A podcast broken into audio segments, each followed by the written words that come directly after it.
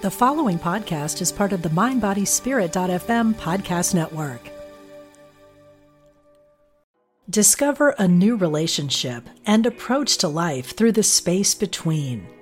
Join spiritual teacher Brittany Mondito for a moment of silence, a weekend workshop May 24th to 26th at Omega Institute's beautiful campus in Rhinebeck, New York. Everything we're searching for lies behind what we're running from, Brittany says. Reconnect with your inner sense of safety, grounding, and centeredness.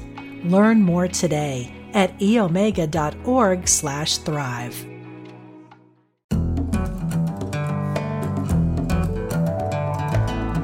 From Spirituality and Health magazine, I'm Rabbi Rami, and this is the Spirituality and Health podcast. Our guest today, Apolo Ohno, is America's most decorated Winter Olympian, earning eight Olympic medals in short track speed skating across 2002, 06, and 2010 Winter Olympics. He's also an Olympic sports analyst for NBC, a global ambassador for the Special Olympics and, and Winter Olympics, and a best selling author. His newest book is Hard Pivot which he describes as an open letter to those struggling with uncertainty and hardship and who need to reinvent themselves to thrive in what is an increasingly chaotic world. Apolo Ohno, welcome to the Spirituality and Health Podcast. Thank you for having me. Well, it's my pleasure. Uh, we're here to talk about your book, but we're in the middle of the Beijing Winter Olympics. I can't not ask you a couple of questions about that. Please. I've been okay. watching and cheering and screaming the entire time. all right. Well, that's good. So, uh, first of all, I'm just going to, I have three issues I want to raise with you and then we'll go, we'll go to the book. One is you know, this whole controversy over the Russian figure skater Kamila Valieva, who tested positive for some banned substance. You know, it, it, it seems to me, and I want your take on this, uh, they're letting her compete.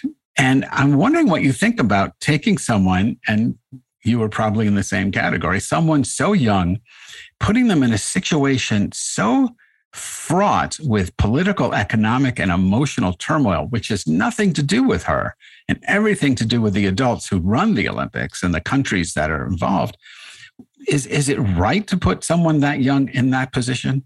Well, it's a very sensitive and delicate topic. I think you know, I, I don't know all of the specific details regarding Kamila, you know, Valieva. Russia has suffered from long-standing uh, use, uh, both by force, by mandatory consumption, and these athletes that I think grow up in that era. Look, they love the sports like anyone else does, and the normalization that has occurred of using performance-enhancing drugs in certain parts of the world, Russia being one of those places, is uh, somewhat unacceptable. Right. And, and this this dates back, by the way, back to like the 60s and 70s. So this is not a new phenomenon. Back in the East German uh, days when doping was very rampant, there was even times where you'd see athletes try to time their pregnancy because of the hormonal responses and releases that the female athletes would get in in around the Olympic Games timeframe. So there's always been kind of this fascination with going above and beyond. The issue that I have is, you know, the Olympic Games is supposed to be this level playing ground and place where those things are just they're just non-conversation starters as they should be yeah yeah i i, I agree but mm-hmm. okay let's put all that aside and let's talk about your book which is really why we're here again, the book is called Hard Pivot. And you have this interesting way of opening the book. I'm just going to read the sentence back to you. And you write, I was just 27 years old when I walked away from my dream, from the only life I had known for the previous 14 years. My sense is, and correct me if I'm wrong, certainly, but my sense is that you didn't walk away from who you are as a human being, but you may have walked away from whom the media had turned you into. You know, Apolo Ohno, Olympian, the fastest man on ice, Sports Illustrated cover model, phenom champion. That's that's how you put it. What gave you the strength, the courage to do that? Well, it, I still deeply love the sport. And the decision, I think I had quietly made that internally, even before I had competed in my final Olympic Games in Vancouver in 2010. I sort of knew that at some point I needed to transition beyond this solo identity that existed in the realm of speed skating and the Olympic path. It was an identity that I was very comfortable with, that I had subscribed to, that was given to me, that was granted to me, so to speak. And just, I don't know, it was like there's a calling in a sense that says like you have to do something different like apolo you, you, there's other facets of your personality you must explore there's other arenas and areas of the planet and people that you must go experience and talk to and see. Because my view, although I had traveled to 60 plus countries, was actually quite narrow and it was relegated to that of which the conversations would transpire in the locker room, on the ice rink, in my own head, watching skating tapes. And so the circle of exposure was very, very, very tight and controlled and consistent. And I knew there was something else out there on the other side that would force me into an era of being uncomfortable, having uncertainty, and also allowing me to have this natural kind of infinite curiosity that existed. I just didn't know how to direction, um, to, to put that into some direction. So the decision was actually uh, quite hard to retire. And, and the reason was because I had the blueprint for success in my support. I had been celebrated. I knew that this was something that I would grab onto in terms of having my own purpose. I felt like this was the reason why I was on this planet. And it just felt like it was just one chapter.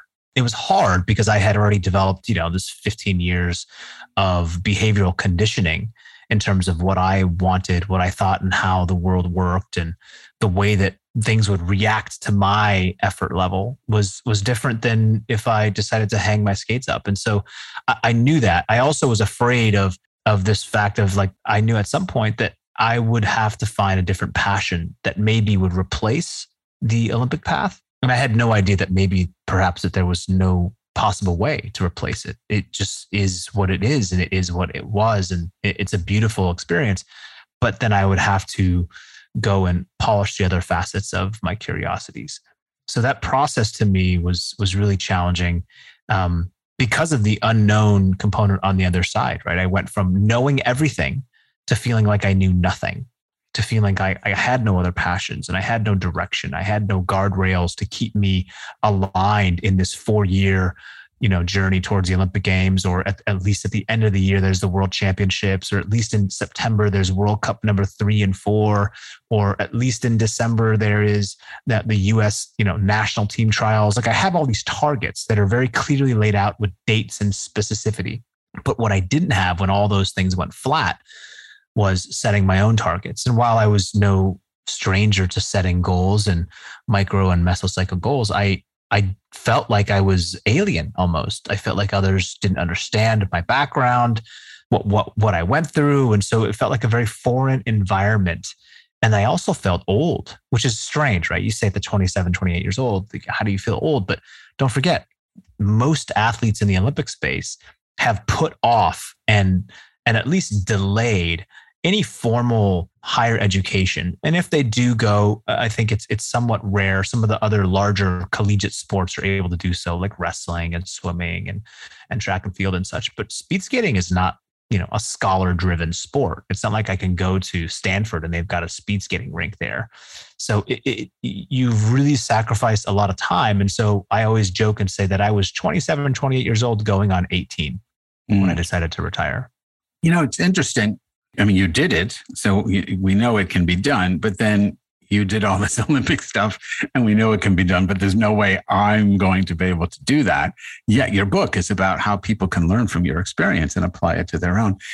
You were willing to take on this radical uncertainty to really step away from everything you knew. Because when you're saying, you know, you're listing all these other goals within the speed skating world, there it's in a sense and, and i don't mean to belittle this but it's sort of well i've been there and i've done that so you're you're just repeating what you know you can do and you had and i'm making this up i'm i'm surmising that you had, and you mentioned the word curiosity, you had a depth of curiosity that, in a sense, outweighed the depth of uncertainty you were stepping into. I mean, you you were open to to to well, okay, what's next? Did you consult with anybody? I mean, family. How did they respond? You know, my father is always one philosophically who had told me that at some point, while I wouldn't be able to understand it, that this is actually um, not the most important part of my life. Uh, and obviously, I had a very difficult time. I'm talking about speed skating in general, and I had a very difficult time, like you know, digesting that because I just didn't understand how that would be the case.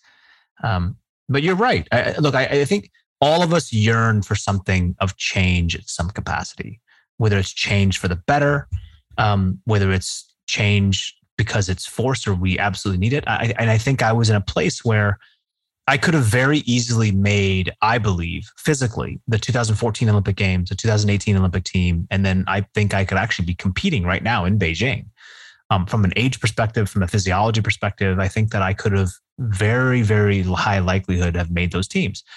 But I knew that that actually, and this is going to sound strange, it was the easy choice to do that and I know you just mentioned that, but I know the path. I just I understand what it's like. It's not easy, but at least it's familiar. Yeah. And there's an entire world out there that I did not understand. And I had peers and friends that I was hungry to learn from. And that was the motivating factor was finally I didn't have to have this schedule of training that was dictating my life and by choice, by the way, but instead it was, I, I just want to go learn and I have so much to learn. And so my dad has always kind of pushed me in that direction of saying, like, okay, like now you have to go do the work. And doing the work is full immersion.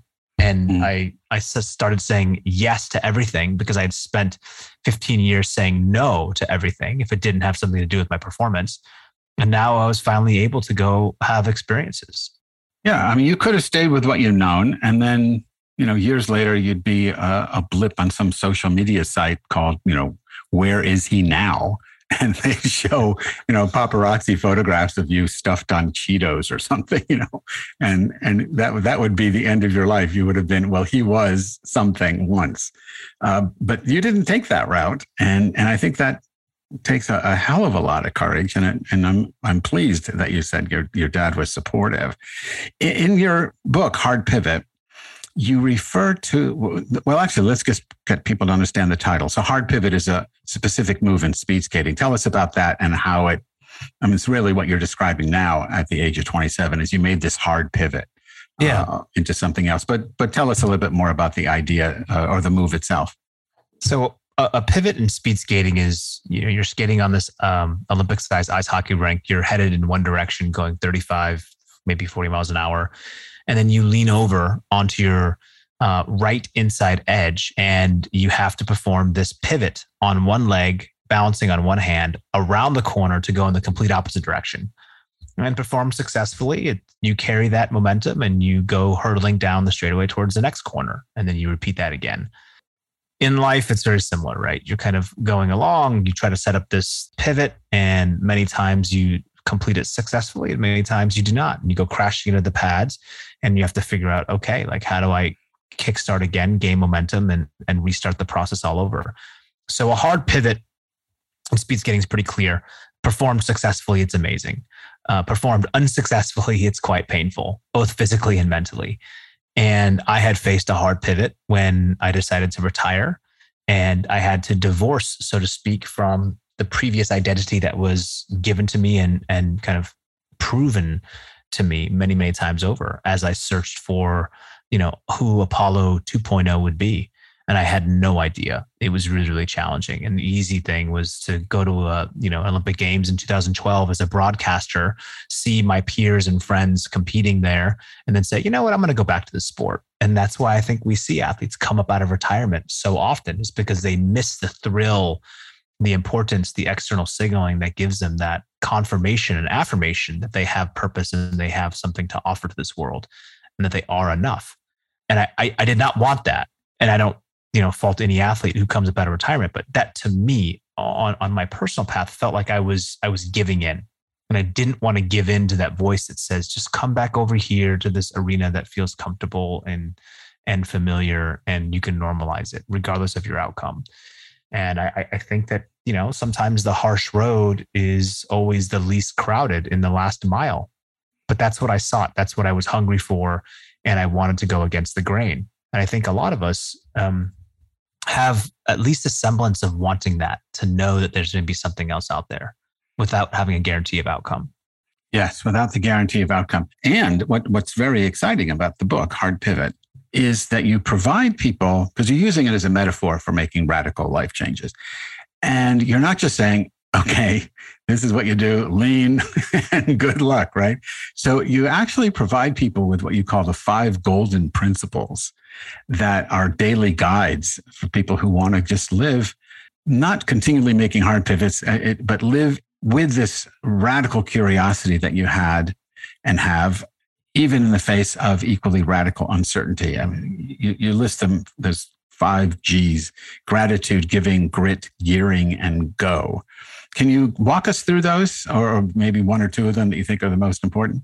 Yeah. Well, they're kind of the accumulation of what I've seen as patterns that both my friends, um, people that I've observed, interviewed, talked to, and also myself have experienced. And I'm able to articulate it much better today than I was back then. I think gratitude is really being able to kind of set your present self here now to kind of to stop for a moment, to take a breath, and be grateful for the most simplistic of things. Um, and we typically don't feel that gratitude until we're faced with loss or we just seek something to have some normalcy, right? When we're faced in like extreme conflict or pain, all we want is it to go back to quote normal. I just want to feel normal. I want no problems. I want no financial issues. I just want a normal relationship, right?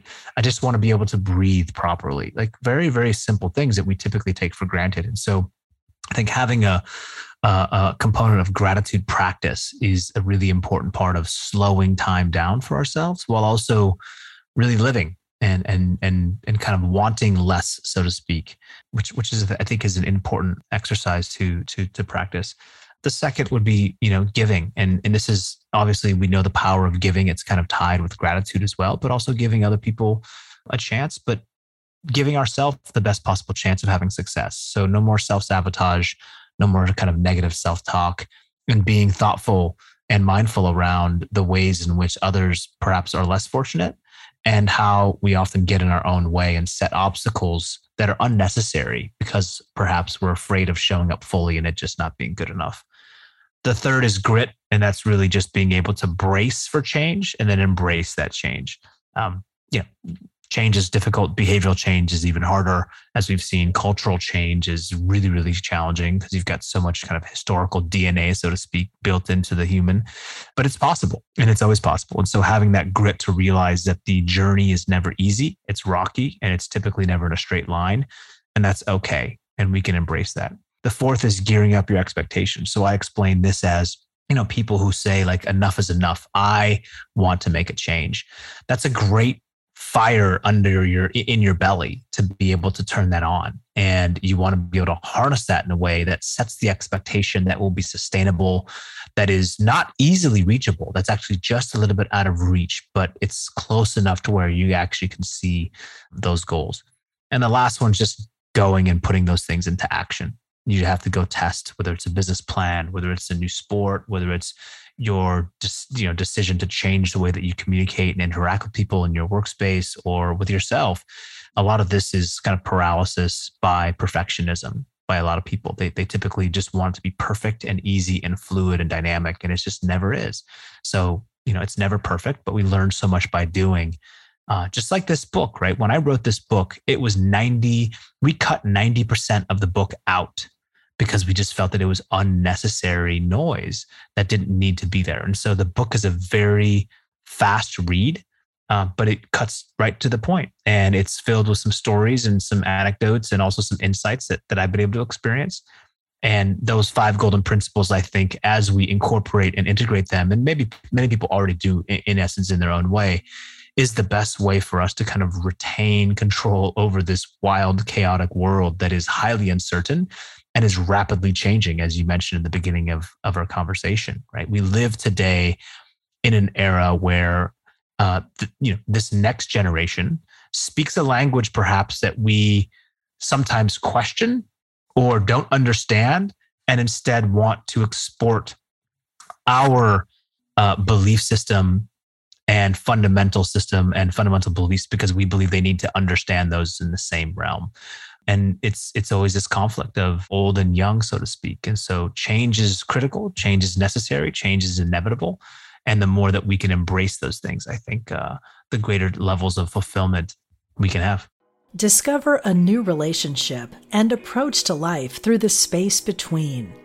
Join spiritual teacher brittany mondito for a moment of silence a weekend workshop May 24th to 26th at Omega Institute's beautiful campus in Rhinebeck, New York.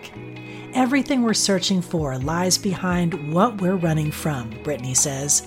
Reconnect with your inner sense of safety, grounding, and centeredness. Learn more today at eomega.org slash thrive. Let me ask you a question about something you just said a second ago about cutting the book.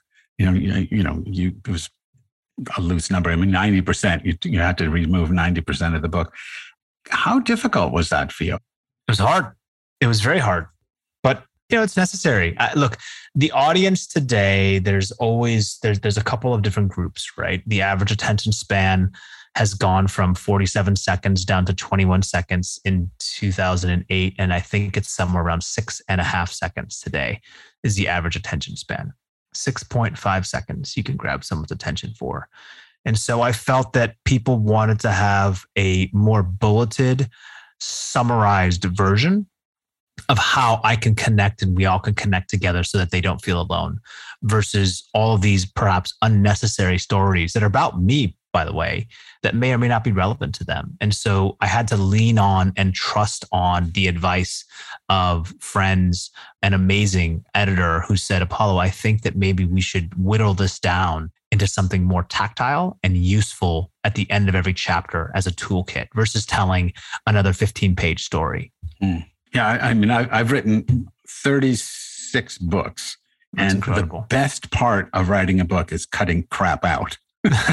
Which I love, which is so important to me. And oh, you have to know this. And I go, no, let's cut it. I think it's very liberating. Okay, but let's just put put that stuff aside and look at two other things, and then I'll let you go.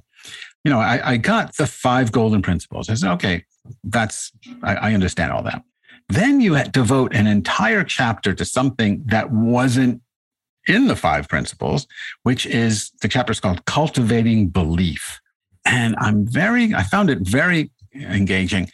And I want you to share a little bit about how you understand belief and how we might go about cultivating it.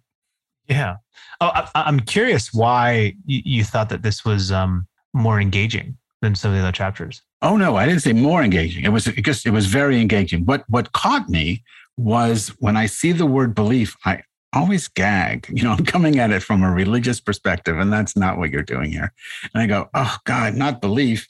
You know, cultivate not knowing, cultivate curiosity. But you know, that's not that's not what you wrote. So I was just okay. So what does he mean? And I I found it really interesting. So I wanted you to share it. Yeah, belief is is is interesting. You know, I, I've I've suffered in my own life from performing at a very high level out of a fear of failure, which I think a lot of people perhaps are maybe surprised of. I think it's really critical for people to understand that it's possible, that it's been done before, that the human experience has survived and adapted to incredible hardship in the past. You know, I look to people such as, you know, the great Viktor Frankl as being amazing teachers today in my life. And those components are, they're often overlooked, right, in our modern society. But the philosophical teachings that have been here for hundreds of years is really, really important. And so, you know, I, I think all of us suffer from our internal trauma. I, I, I just feel like people underestimate the ability for themselves to enact change, specifically behavioral change. And people always ask me like i want to do x you know? How do i get stronger? How do i you know not listen to that negative voice inside of my head? How do we focus more on the process versus the prize so to speak right? These are some of the things that i talked about. But belief is really powerful right? It's the thing i think that it feels like it pulls you versus pushing you it gives you a sense of i think alignment with your purpose and I think for this alignment to really take hold of people's lives in a way, a part of the process is establishing a framework that will give you the best possible outcome or at least chance of reaching that success. So, being able to zoom out for a second, seeing your life as a series of chapters filled with incredible ups and downs on this roller coaster allows you to I think, minimize the external social expectation of how you should be, what you should perform, what other people are expecting of you, um, and instead kind of quiet that that noise for a second to say, what is the most important thing in my life? How do I currently align with that? And how do I do things on the daily from a mechanistic, from a mechanical perspective to set myself up to make real behavioral change. And so if you're someone perhaps that struggles with willpower, well, then try to eliminate the, the need to exercise the willpower as much as possible until you absolutely need to. Meaning, if you're someone who always reaches for the bag of M&Ms during every lunch break, well, remove them from your sight. just don't even create an option here. Stick to the plan that was in place. And over time, that behavioral change will actually occur. So, what I have found throughout my own personal experiences is that we typically only see our own pain through our own lens because it's hard to empathize with others because we don't know those conversations inside their head. We can have some similarity uh, and we can somewhat understand, but we don't fully feel it. And therefore, I think it's important for us to all recognize that we're all struggling with something.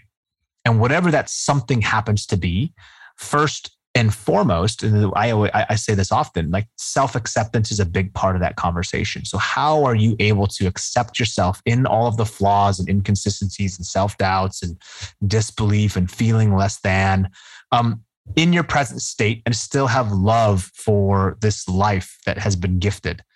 That's hard to do. I struggled with that for a long time. But over time, I was able to actually say, you, you are all these things. You're inconsistent Apolo and you have bad habits and all these things. And that's okay. That's a part of being human. But you don't have to stay there. You can choose to continue on the path of self improvement. And also, you can choose to do hard things, not knowing full well if you're actually going to win an Olympic medal or um, this job or this business is going to flourish, you don't know the actual outcome. You can do all of the mechanical steps necessary, but at some point you have to surrender to that outcome. Um, and I think a part of every transitioning stage of our life as we go through these, it's important to stop focusing so much on the result. Um, while it's important to remain cognizant of it I, I, do think there's more power and strength in focusing on the process. And that process keeps us in check. It gives us the discipline to go back and monitor. And it also provides um, mechanical steps that are much easier to follow versus us blindly relying on that willpower to exercise day in and day out. And so, you know, the the chapter for me is is a combination of um, you know, kind of setting your intention. Um, I think it's a, combination of identifying and articulating what and where you'd like to go. Um, that's really important, right? If you're kind of blindly just out there, you know, shooting, you have no idea where the target is or, or how you're going to hit it. Um, and also, I think it's also just kind of understanding yourself and giving yourself um, time to kind of absorb um, where these habits or these routines have formulated in the past. And then if you seek real change, to me, the easiest way was always changing some of those morning and evening routines.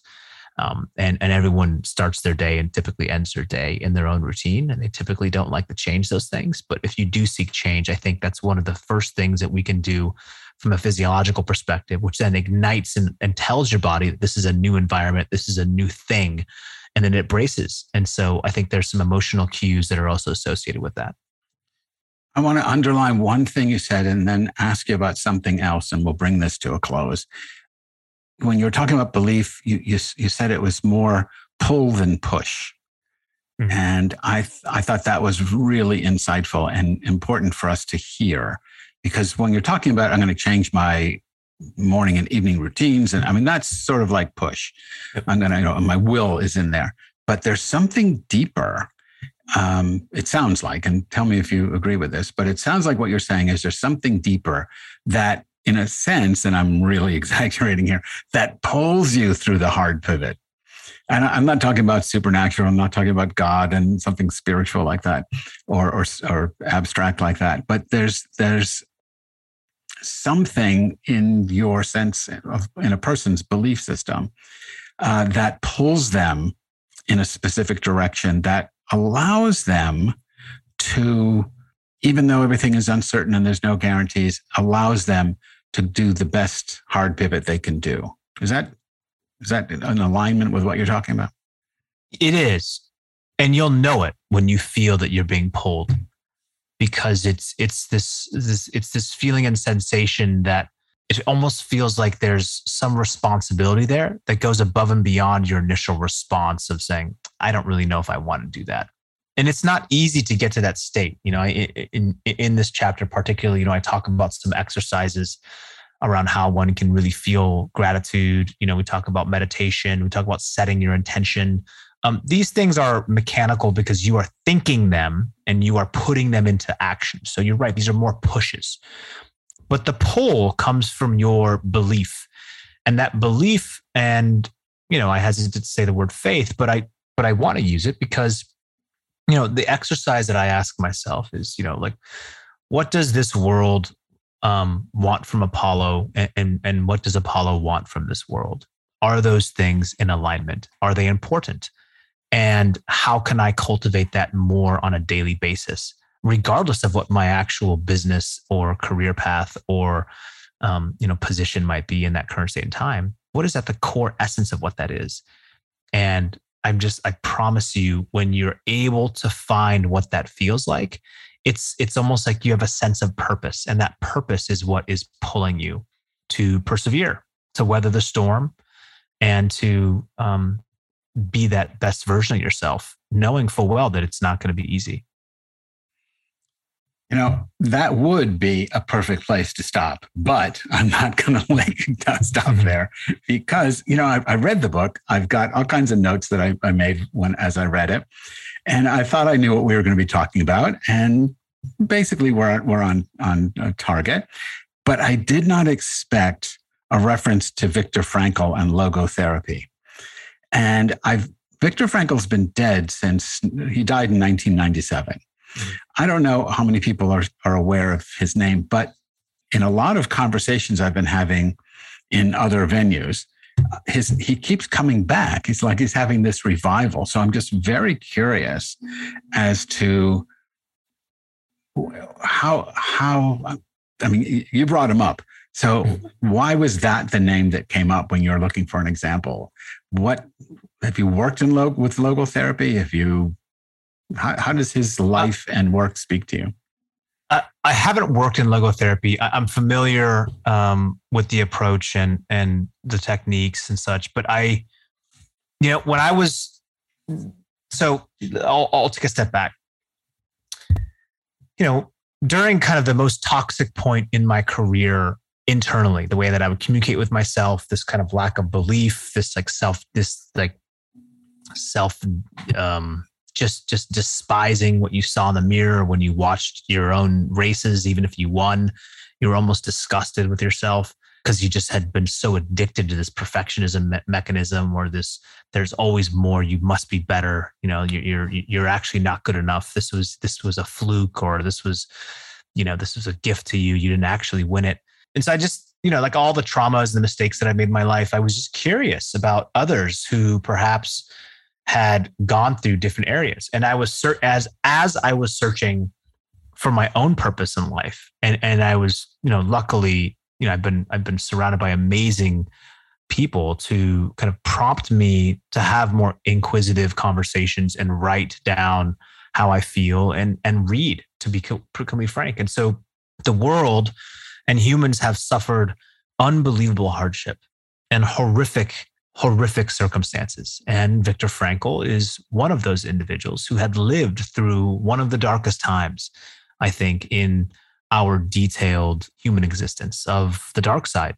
of humans and what can happen when that has been pursued and then focused in a way to exterminate humans in in their entirety and that starts at the soul level you know and i just remember reading about this you know I, I, no one had told me about viktor i think i had heard someone mention it in passing at a dinner as the book that this person had been reading as of recent and i was the time i was i was reading a lot of carl jung kind of searching for my own meaning, so to speak. And so that kind of naturally led me towards what Viktor's experiences were. And I was like just taken aback. And I it, gave me number one, it gave me perspective on my own life and said, like Apolo, like, hey, listen, like, you know, you think you have it so hard, right? like you've, you've got no idea. And so it was great. It was great to be able to say that to myself. And it was also highly inspirational to say, like, I don't know if I would have been strong enough in that man's position.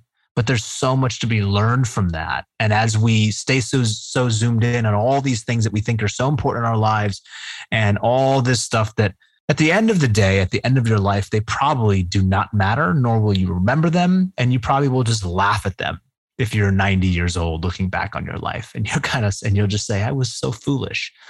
And so, you know, I I I read his book so often, um, Rami. I, I probably read his book like 12 times a year, maybe, maybe more. And I, I even like search for audio clips and others where he talks about, you know, suffering and the definition of suffering and these things. And so I've just found, especially in the past several years, one of my friends, he was my first sports psychologist at the age of 14 to 15 years old. His name is Dr. David Creswell. He went on to then study clinical psychology and meditation, and now is a professor at Carnegie Mellon and runs and operates the High Performance Institute at Carnegie Mellon, which kind of focuses around meditation and how it can help others around you know end of life or some other um, you know really challenging diseases etc and so i just remember like both david teaching me and kind of prompting me and showing me different ways you know reading you know viktor's work and it's just been a just a i don't know how to describe it it's been a, an amazing way for me to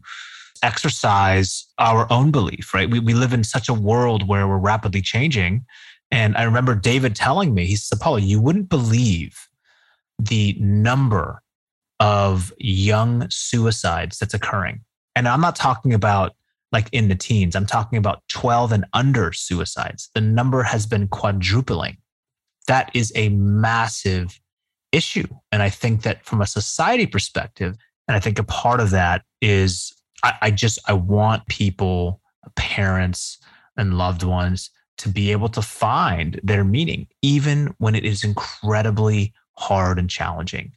And if someone who has lived through that can still speak in the same way, as did Nelson Mandela speak. Um, you know, I had a podcast a couple days ago with a with a former president, and as we were talking, he was I was asking him. We were talking about life and and the importance of of living um, a, a good life as we would define it. And he was telling when he was talking to Nelson Mandela, he says, "You know, didn't you hate all those people when they held you in captivity as you were about to get in the car and drive out through those gates?"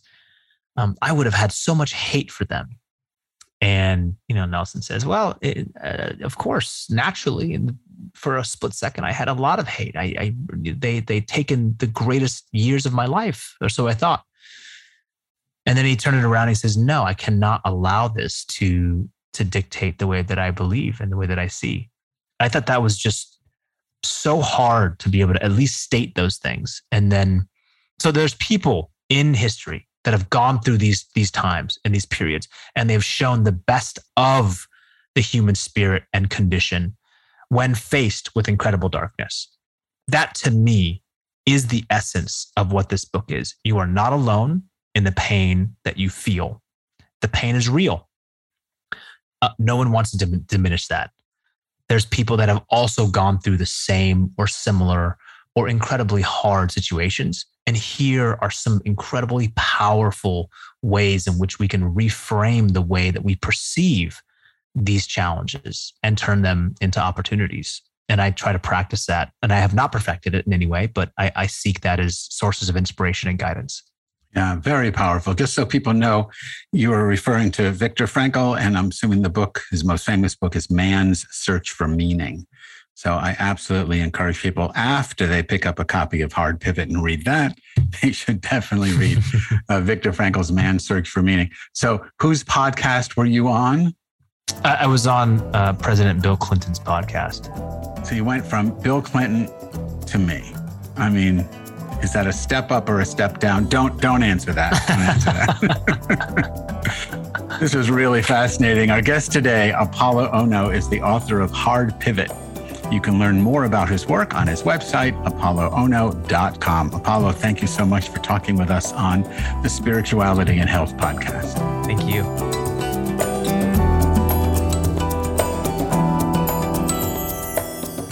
You've been listening to the Spirituality and Health podcast.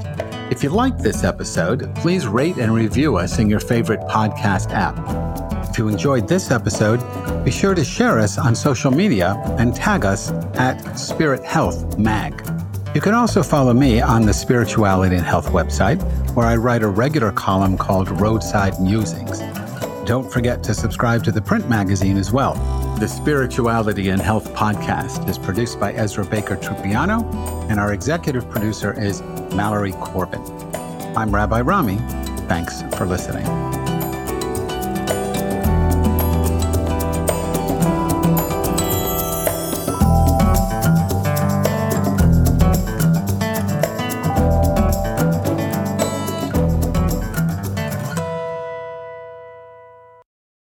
Since 1977, Omega Institute in New York's beautiful Hudson Valley has hosted some of the best spiritual teachers and social visionaries sharing their messages of hope, healing, and transformation.